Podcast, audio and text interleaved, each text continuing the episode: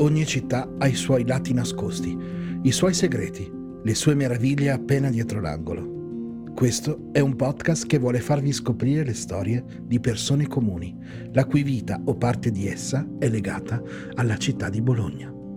Sono Gianluca Fioretti. Questo podcast si chiama Angoli. Puntata numero 5. Mulino Parisio.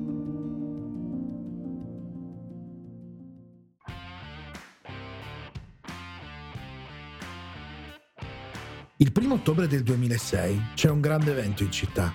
Per la seconda volta il boss, Bruce Springsteen, è venuto a suonare a Bologna. Sarà un concerto magico, come solo la sua musica può essere.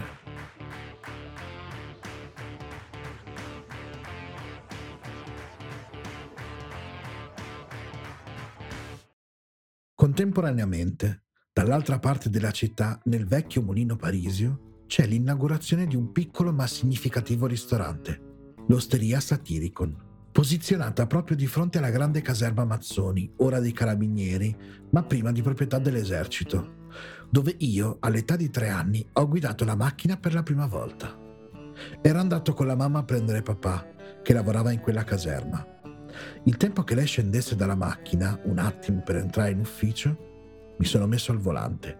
Ho girato la chiave e tutto solo sono andato a sbattere contro un lampione, per la mia grande gioia e l'incredulità dei miei genitori ignari della mia voglia di libertà.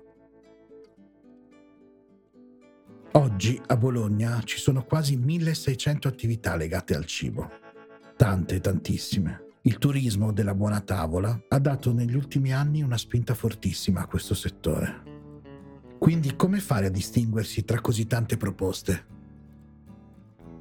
Fabrizio e Cristina, che da 15 anni sono proprietari e gestori dell'osteria Satiricon, ci raccontano la loro esperienza, i loro sogni, la passione per il loro lavoro e l'affetto che la comunità gli ha dimostrato, soprattutto nell'ultimo anno. Da quando avevo 19 anni ho iniziato a fare questo lavoro e è quello che ho sempre sperato di fare. E, e penso che a 19-20 anni, quando ho iniziato a, a parlarne, lavoravo in un locale a 100 e uno dei titolari mi disse no, tu non lo farai mai, non puoi farlo, non sei capace, non hai le, non hai le capacità, le qualità per farlo. Pensa che lui dopo ha aperto di due ristoranti e è fallito tutte e due le volte. Ogni, ogni, tanto prima di esprimere giudizi su certe persone bisogna stare molto attenti. Io ma, ci pensavo, ma non era in realtà quello che volevo fare forse nella vita. Mi è sempre piaciuto, però avevo studiato altro. Poi frequentando un locale dove lavorava lui, abbiamo cominciato prima a lavorare insieme, poi dopo a parlare di prendere qualcosa di nostro. Ci eravamo buttati sulla riviera riminese in realtà all'inizio e poi dopo siamo passati al centro di Bologna, eravamo quasi in chiusura di una trattativa con un locale proprio in pieno centro, pochi mesi prima che aprisse Sirio, quindi ci è andata veramente bene perché dopo hanno cominciato a fare tutte le chiusure del centro e vista dopo come è andata la nostra vita, quindi i figli, eccetera, avere un locale in centro sarebbe stato un po' complicato. E invece leggendo così uno dei, loca- dei giornali, quelli degli annunci, abbiamo visto questo proprio veramente da un giorno all'altro ci siamo, siamo andati a vederlo, in realtà è andato lui con i miei genitori, andò a mangiare in questo posto e ci innamorammo subito perché era proprio a nostra misura, era piccolino, era molto caratteristico, faceva parte della storia di Bologna perché il nostro locale è in uno dei palazzi che viene protetto, protetto dalla, dalla sì. sovrintendenza. Era il vecchio mulino del mulino Parisio dove vendevano proprio il grano, dove vend- la, sì, farina. la farina. E quindi niente, ci piacque subito. Abbandonammo quello del centro e nel giro di 15 giorni lo comprammo. Proprio fu un amore a prima vista. Calcola che abbiamo aperto il primo di ottobre, due mesi dopo sono rimasta incinta del primo figlio e per tre anni a seguire ero sempre incinta. o ero incinta o allattavo. Infatti venivano i clienti, mi dicevano, mi ricordo la prima volta che sono venuto qua che tu eri incinta, ho detto, ma eh, di quale? Perché ero spesso incinta in quel periodo. Dai, alla fine è stato bello, è stato bello un periodo molto, molto impegnativo perché sì, le cose si sono accavallate un po', però... Eh, anche adesso sia... Adesso insomma dai, però un po' ci abbiamo preso la mano, un pochino, dai passato questo anno, secondo me, è tutto in discesa. Questo, dei 15 anni di attività è stato veramente quello un po' più particolare, va? E invece il nome del ristorante, come mai avete scelto quello? È venuto fuori un po' per caso, perché all'inizio, sai, quando, quando prendi un'attività e devi scegliere il nome, il nome è importantissimo. Quindi, sai, si chiedeva, si parlava, si chiedeva agli amici, consigli, cose. Poi eh, questo mio amico di Siena, così lui ha studiato latino, eccetera, quindi è molto eh, affezionato a quella cultura lì, mi ha fatto leggere il Satiricon di Petronio, dove si parla di cene, baccanali, feste, il cibo è sempre spesso al centro della questione. C'è Trimalcione, questo personaggio veramente eh, goliardo, un ricco romano, che è ricco ma ignorante, che però è nella sua, nella, nella, nella sua vita la prima, la, prima, la prima, cosa è il cibo e quindi si parla sempre di, di grandi tavole imbandite, queste cose qui. E alla fine Satiricon è stato, è venuto quasi da solo, cioè, si stava proprio, si stava quasi a pennello come nome di un'osteria. Okay. Anche perché all'inizio l'idea era, di, era quella di fare una, un'osteria diciamo, abbastanza tradizionale, no?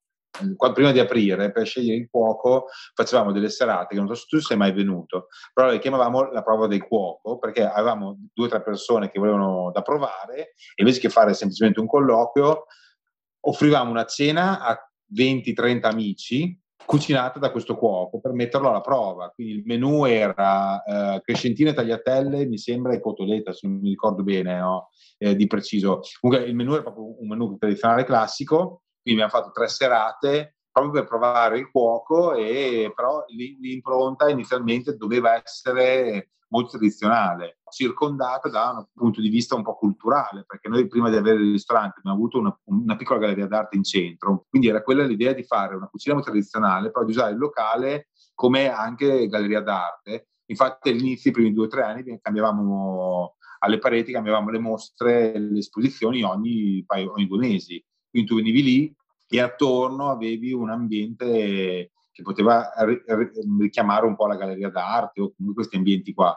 Poi col tempo si è un po' sviluppato in maniera diversa, diciamo. Diciamo che dopo le, le, i cambiamenti erano più sul, eh, diciamo, dal punto di vista culinario e meno sulle pareti. È venuto abbastanza naturale, perché noi quando abbiamo aperto avevamo questa, proprio per seguire questo, questo filone diciamo, tradizionale, la nostra, prima cuoca era questa signora di San Giovanni in Persiceto che già allora aveva 60-62 anni ed era molto forte su quel tipo di cucina, no? E quindi i primi anni con lei siamo partiti e ci ha dato una grande mano. Cioè con lei eh, abbiamo avuto un'impostazione solida. Chi veniva a mangiare lì sapeva che mangiava bene.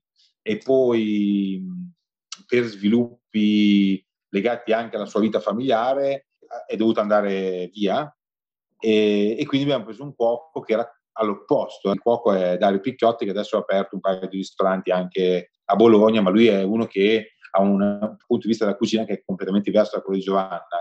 Quindi già con Giovanna abbiamo iniziato a fare dei piatti anche di pesce, o piatti diciamo un po' diversi, però con Dario è stata proprio un'esplosione, proprio, abbiamo proprio iniziato ad apprezzare il fatto di sperimentare cose diverse, no? Per farti capire la differenza tra Giovanna e Dario. Allora, con Giovanna, quando dovevamo cambiare il menù, lei faceva dei piatti e noi andavamo a casa sua a provarli. Dario è uno che arrivava, è uno che arriva, perché penso che sia così anche adesso, arriva al ristorante e dici, ma potremmo fare questo, questo, questo, senza provarlo, lui butta giù un piatto e funziona, perché lui è proprio un talento quello che ha. E noi abbiamo preso Dario perché avevamo voglia di cambiare un po' l'impronta del locale, proprio perché avevamo voglia di iniziare a proporre cose che fossero un po' diverse da quello che era la, la tradizione, eh, insomma, no? Quanto è stato con voi, Dario? Quattro anni. No, scusa, no, Tre. Dario un anno e mezzo. Ma cosa dici? Ma non è vero. Dario, Dario è stato, da noi, la Giovanna tre anni e mezzo, Dario un anno e mezzo e pensa che per Dario è stato il suo record, perché Dario prima di noi più di 6-8 mesi non durava nei ristoranti perché ha un carattere talmente esplosivo dopo 6-8 mesi... per quello mi sono sembrati 4. No, no, è, sembra, è sembrato, ma è sicuro, era, è stato un anno e mezzo, molto intenso ma un anno e mezzo. No, guarda, Dario è veramente un, un genio della cucina, però come tutti i geni aveva bisogno di aprire il suo locale, ecco, diciamo così. E, e, alla fine poi è arrivato Sebastian, che è il cuoco che sta con noi da ormai dieci anni. Quasi dieci anni, che è giusta, un giusto compromesso tra la Giovanna e Dario. Lui è un grandissimo lavoratore, molto bravo e a lui dobbiamo il fatto di essere ancora qua, soprattutto in quest'ultimo periodo ci ha salvato. Quest'ultimo anno che è stato un anno, diciamo, difficile sotto tanti fronti. Però è stato un anno interessante perché noi abbiamo veramente imparato un altro modo di lavorare. Consci del fatto che aspettare degli aiuti sarebbe valso poco, con quello che avevamo a disposizione abbiamo detto ok, cerchiamo di farlo sfruttare, anche perché la nostra intenzione era quella di che la gente non si dimenticasse di noi. Quindi anche con, ti dico la verità, guadagni che magari alla fine non erano quelli sperati, però comunque tanta gente è stata proprio vicina, ci ha dato una mano ma a livello proprio umano, eh, con eh, messaggi di sostegno, di supporto. Abbiamo avuto tanti amici, lo sai bene, che ci hanno aiutato anche a fare le consegne e, delle, delle famiglie che ci hanno aiutato, compresi i nostri figli che hanno fatto le, le consegne a piedi nei, nei, posti che loro potevano raggiungere. Veramente è stato, è stato bello vedere quanto affetto aveva la gente per noi, al di là veramente delle difficoltà, perché no, poi... Dirò una cosa che forse è anche esagerata, però mi sono reso conto che nel nostro piccolo, scusa, mi commuovo perché per me è una parte della mia vita, però è come avere una piccola comunità cioè, è stato come creare una, una, piccola comunità, cioè dove vedi che le persone hanno lavorato, scusa, hai lavorato per 14 anni e hanno capito che hai lavorato con cuore. Scusami. No, perché, perché sono grande e grosso poi mi metto a piangere come un... Però hai capito, è proprio bello vederlo, perché poi ti mandano dei messaggi, poi sicuramente ci sono le volte dove non riesci a fare quello che vorresti, che non ti viene come vuoi, però vedere che la gente ti sta vicino è bellissimo. Cioè, c'è un messaggio anche l'altro giorno stupendo, con, ringraziandoci. Cioè, pensate, le persone sono chiuse in casa, hanno un compleanno da festeggiare, il loro modo di festeggiarlo è così, farsi portare un piatto di tagliatelle, è bello, cioè, tu, tu, fai sentire la, la, gente come se fosse a casa, è la cosa più importante, cioè, non è, i soldi non, non contano niente di, di fronte a queste cose. Cioè, sapere che le persone sono felici perché tu gli arrivi lì e gli porti una grigliata. una grigliata o le polpette, ma anche le più grosse stupidaggini, è proprio bello perché insomma, mm, non so, ti fa proprio sentire, vedere che qualcosa è seminato, che non è, non è, non è poco, eh. Siamo una piccola realtà, piccolissima, lavoriamo in quattro, cioè non, non siamo una, una, struttura importante, capito? Però vedere che tanta gente che, che ti sta vicino è, è impagabile non, non ha prezzo. Se ci fosse una cosa che poteste cambiare, cosa vorreste cambiare di questi 15 anni? Bah, forse certe, certe discussioni con Cristina, perché così era che noi ci conosciamo da 18 anni e su 18 anni penso 17 che lavoriamo assieme e stai avere lavoro, famiglia, tutto assieme non è sempre semplice. Mi ricordo una sera allora, tu consideri, abbiamo aperto il ristorante nel 2006, siamo sposati nel 2007. Primo anniversario di matrimonio, lei mi ha comprato una cosa stupenda che avevo visto io in un negozio di, di arredo, di arredamento. Però considera che io a fine lavoro, prima dell'una, non arrivo mai a casa. Però lei è andata di, di pomeriggio a comprare questo arredo, l'ha, l'ha, tira, l'ha portato in casa sembra suo padre e poi lei è andata a casa, cioè dopo il lavoro viene a casa di solito prima di me e quindi mi aspettava per, per darmi questo regalo. Solo che io mi sono fermato a parlare con dei clienti fino alle tre di notte. Una delle cose che a me non piace è mandare via la gente dal, dal, dal ristorante. Quindi se uno ha piacere di stare lì, io sto lì. Facevo spesso le due e mezza, tre a fare delle chiacchiere, perché la cosa stupenda del nostro lavoro è che tu ogni sera hai a che fare con persone di tutti i tipi, no? Quindi sono sere dove mi piace anche mettermi a perdere tempo, tra virgolette, a parlare. Fatto sta che sono tornato a casa alle tre e mezza di notte e lei non mi ha parlato giustamente per una settimana, perché dice, ma io ti sto aspettando era il nostro anniversario, ti stavo aspettando per darti il regalo e, e io invece non arrivavo, capito? Io ho sempre pensato che anche le cose negative ti servono a crescere, no? Quindi anche se abbiamo avuto dei momenti duri, eh, però alla fine sono serviti, come questo anno servirà, servirà per tirare fuori idee nuove, perché abbiamo avuto comunque tanta gente nuova che ha iniziato a seguirci e quindi ti serve non lo so, io ho sempre sofferto un po' il fatto magari di, di, vedere i miei figli rinunciare a certe cose che le altre famiglie facevano. Anche la scelta, ad esempio, che abbiamo fatto da qualche anno di non lavorare più a Natale, il giorno di Natale, era proprio perché a me dispiaceva che i miei figli non passassero il Natale in famiglia come fanno tutte le famiglie del mondo. Adesso che diventano più grandi, il fatto eh, magari di uscire il sabato sera, di vedere amici e cose, era una cosa che mi, dis- mi, dispiaceva più che altro per loro, perché mi rendevo certo, conto che noi eravamo a lavorare e loro rimanevano a casa ad aspettare noi. Poi ci sta il fatto comunque che questo lavoro in contrapposizione ti porta a stare a casa molte volte in cui il resto della gente magari non si vede, quindi va bene anche quello.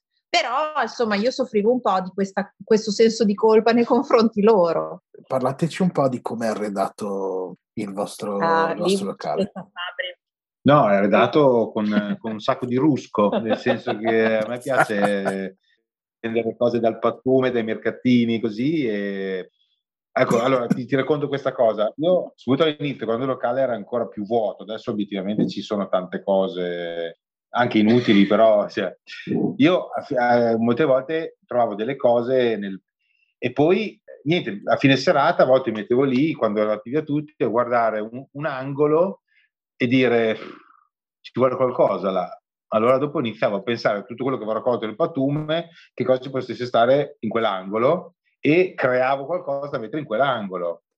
Abbiamo iniziato senza un soldo, cioè ci, hanno dato una mano i miei genitori, i genitori di Cristina, eh, eh, non, non, è che avessimo molto budget.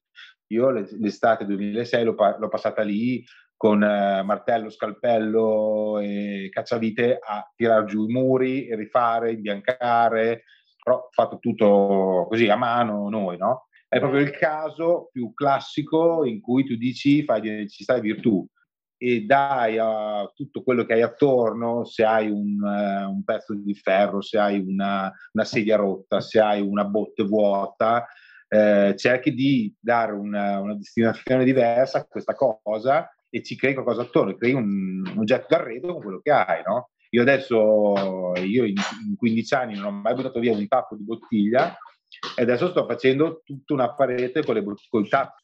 Abbiamo tanti poster di film, film soprattutto vecchi e soprattutto quasi tutti legati alla cucina, la grande buffata, indovina chi viene a cena. Io ho iniziato a metterli perché essendo un locale molto vecchio, c'erano dei, delle parti di intonaco che iniziavano a crollare, no? Allora lì devi dire, pensare, cosa faccio? Rifaccio l'intonaco del muro o chiudo le toppe dove chiude? Ho iniziato ad andare in questo negozio, in questo, in questo sottoscala che c'è in centro che vende poster di film e ho iniziato ad attaccare al muro. In quel modo io ho dato una visione diversa del locale, più colorata, più variopinta, con un occhio anche al cinema, però allo stesso tempo ho anche chiuso le crepe che mi fanno nel muro. Le porte dei bagni? Quale vuoi sapere? Quella dei maschietti? Quella è stata un'idea che ci è venuta perché lavorare a contatto col pubblico dà sempre delle grandi soddisfazioni e, e, noi ridevamo spesso di queste cose che ci chiedevano alcuni nostri clienti, ma che ci rendevamo conto che se non le avessimo messe per iscritto le avremmo perse. E quindi abbiamo cominciato a scriverle anche perché il bagno dei maschi è proprio all'ingresso, per cui abbiamo pensato nel momento in cui noi scriviamo queste cose e, e, la gente magari si ritrova lì che deve aspettare 5 minuti che il tavolo sia pronto, almeno si passa il tempo leggendo le varie richieste che, che ha avuto la gente con noi nei vari anni. Però una delle mie preferite è se, una, una signora che mi chiese se i ricci noi nel risotto li mettiamo interi oppure un'altra che mi ha chiesto se la tartare la facciamo solo cruda, se nella frittata mettiamo l'uovo. Le sarde nella pasta sono i pesci, non le persone. esatto. Se la granita la poteva avere tiepida. Vi ricordate qualche episodio particolare che è successo? Beh, più di una. Più di una. Allora, una, una, sera è arrivato un signore, ha mangiato e praticamente dopo un po' non andava via, è rimasto solo lui nel locale, no? E io è andato via Cristina, è andato via il lavapiatta, via cuoco, è rimasto io e lui. Io ci ho messo a chiacchierare. Poi a un certo punto gli ho detto, guarda, io dovrei andare a casa. E lui fa, eh, ma io non ho i soldi per pagare. Allora, sai, questa è una di quelle situazioni che dici, eh, mo, cioè, sei qua due ore che era abbastanza alticcio, diciamo. Io sai cosa ho fatto? Ho preso il mio motorino, gli ho dato un casco, l'ho portato a casa e ho detto quando vuoi me li porti. Sta ancora aspettando. Stiamo ancora aspettando, sì. Però... Beh, ci fu quella coppia che a metà pranzo, a metà cena si alzò dicendo che andava a fumare e dopo un'ora e mezza non era ancora tornata, quindi noi dopo un'ora abbondante abbiamo cominciato a sparecchiare il tavolo. Loro invece dopo era gennaio, un freddo malefico, ma loro hanno detto che si erano fatti trascinare dalla passione, diciamo, e quell'ora e mezza l'avevano impiegata in macchina, senza fare una piega, dicendo sì che volevano mangiare il dolce. Un attimo di passione che li aveva travolti, un attimo, cioè, che io infatti dicevo, compli- cioè, con sto freddo ci saranno stati meno 10, bravi, complimenti, però eravamo convinti che non sarebbero più tornati. Se volesse dare un consiglio a chi domani finita la pandemia, volesse aprire un ristorante, cosa gli direste? ah, prima tu. È un lavoro bellissimo che ti toglie tanto ma ti dà altrettanto. Io penso sempre che se io e lui avessimo fatto lavori diversi, quindi magari io avessi lavorato di giorno e lui di sera o viceversa, non saremmo qua adesso perché comunque eh, sono quei lavori che ti impongono un determinato tipo di vita H24, non puoi pensare di costruire una famiglia e fare un lavoro di questo tipo, secondo me, scindendo le due cose, però metti in gioco tutto, famiglia, amore, lavoro, tutto quanto, e preghi che ti vada fatta bene. no, io non, non so, se, cioè, non, non, penso che esista una regola, no? Come in tutte le cose non c'è una regola è una cosa che ti viene da dentro. Cioè io penso che non riuscirei a fare nient'altro nella vita, è l'unica cosa che posso riuscire a fare bene. Eh, avere un ristorante come il nostro, no? così, parlo sempre di una realtà così piccola, è un po' come per voi andare in scena, ogni sera è, è, una, è una serata diversa, quindi tu devi essere sempre pronto quella sera a dare il meglio. Appena hai un, una tensione, una, tra virgolette, prestazione più bassa, le persone, soprattutto quando hai tanti clienti abituali, lo sentono proprio, è una cosa mm, tangibile, no? Devi proprio entrare in quel ruolo, non è che basta aprire un locale con un bel arredo, buon cuoco per avere successo, devi cercare proprio di trasformare il locale nella tua personalità e farla venire fuori, cioè quel locale deve, deve essere tu eh, che, che, è, che è venuto fuori e si esprime lì se credi in quello che fai. Eh? Cioè noi diciamo sempre che il ristorante è il nostro primo figlio, cioè noi ci siamo noi due presi e buttati lì dentro, cioè lì dentro siamo noi, non c'è alternativa, non puoi pensare che ci siano elementi o persone che possono fare il lavoro come te, perché il locale è tuo. E poi io una cosa che io ho imparato in questi anni, però ci sto ancora lavorando perché è una cosa che sia io che lui facciamo ancora fatica un po', è che non si può piacere a tutti. Quindi, e purtroppo il problema è questo molto spesso, ma mi rendo conto anche non solo nel nostro lavoro, però è una cosa che soprattutto a noi evidentemente colpisce abbastanza. quando tu dai da mangiare a 50 persone, 49 sono contente e la cinquantesima non lo è, sei portato a dare peso solamente a quella persona che non è stata bene, magari dimenticandoti che 49 invece di quelle 50 persone ti hanno fatto i complimenti, sono stati bene e hai fatto il tuo lavoro nel modo, nel modo che tu reputi migliore. Però purtroppo quella persona lì è capace di rovinarti non solo quella serata, ma anche magari l'intera settimana. Ed è una cosa che appunto con cui bisogna imparare a convivere. Quando tu... E poi devi essere pronto a tutto, nel senso che ti faccio un esempio, è successo al quarto, quinto anno di attività. Allora, io ho sempre trasferimento di chiamate dal ristorante, no? quindi volendo anche alle tre di notte uno mi può chiamare. Allora è successo una notte alle quattro che ci ha chiamato la vicina di casa che abita sopra il ristorante dicendo che usciva fumo dal ristorante. Mi sono vestito al volo e sono partito col motorino a razzo, sono arrivato al ristorante mi sono trovato davanti questa, questa scena, quindi arrivo davanti all'ingresso, che è una porta a vetri, e dentro fa conto di vedere nebbia con delle luci che giravano perché dentro c'erano i, i, pompieri, perché era andata a fuoco una tenda e quindi la parte, ehm, l'ingresso del ristorante eh, era bruciato completamente. Quindi io mi sono ritrovato che ho, che ho aperto la porta, è uscita l'acqua perché loro avevano spento eh, l'incendio dentro e quindi avevamo il locale, non ti, ti lascio immaginare come sono stati dei pompieri, eh, mi sono messo a raccogliere un po' di roba bruciata da, dal ristorante, poi mi sono seduto fuori e sono stato mezz'ora a fissare, penso, il, il, il pavimento. E niente, poi dopo ho chiamato lei, ho chiamato mio padre, eh, mia madre, sono arrivati col camioncino, dalle 5 di mattina alle 6 di sera abbiamo pulito, imbiancato, spazzato, ricostruito, apparecchiato, eccetera. Alle 7 e mezza abbiamo aperto il ristorante del giorno stesso. Cioè, devi, devi essere pronto a tutto e soprattutto mai mollare. Noi poi abbiamo la fortuna di avere persone di fianco che alzi il telefono e arrivano e questa è una ricchezza nostra.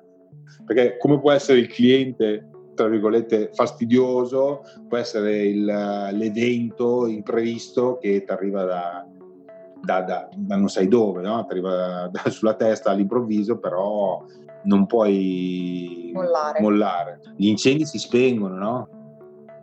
È vero quello che dice Cristina, non si può piacere a tutti. A volte le critiche sono costruttive, altre volte sono gratuite. Non è sempre facile capire l'una o l'altra. Se volete scoprire di più sul Satiricon, vi lascio nella descrizione dell'episodio il loro sito internet ed i loro canali social. La storia di oggi non è solo la storia di un lavoro, di un locale, ma è la storia di quanto due persone possono influenzare positivamente, con il loro lavoro, la vita di una comunità. Dalle parole di Fabrizio e Cristina si evince tutta la passione che mettono in quello che fanno la serenità che mi hanno trasmesso è davvero confortevole. Il messaggio che forse ci lasciano oggi è che se c'è un problema, molte volte c'è anche la sua soluzione.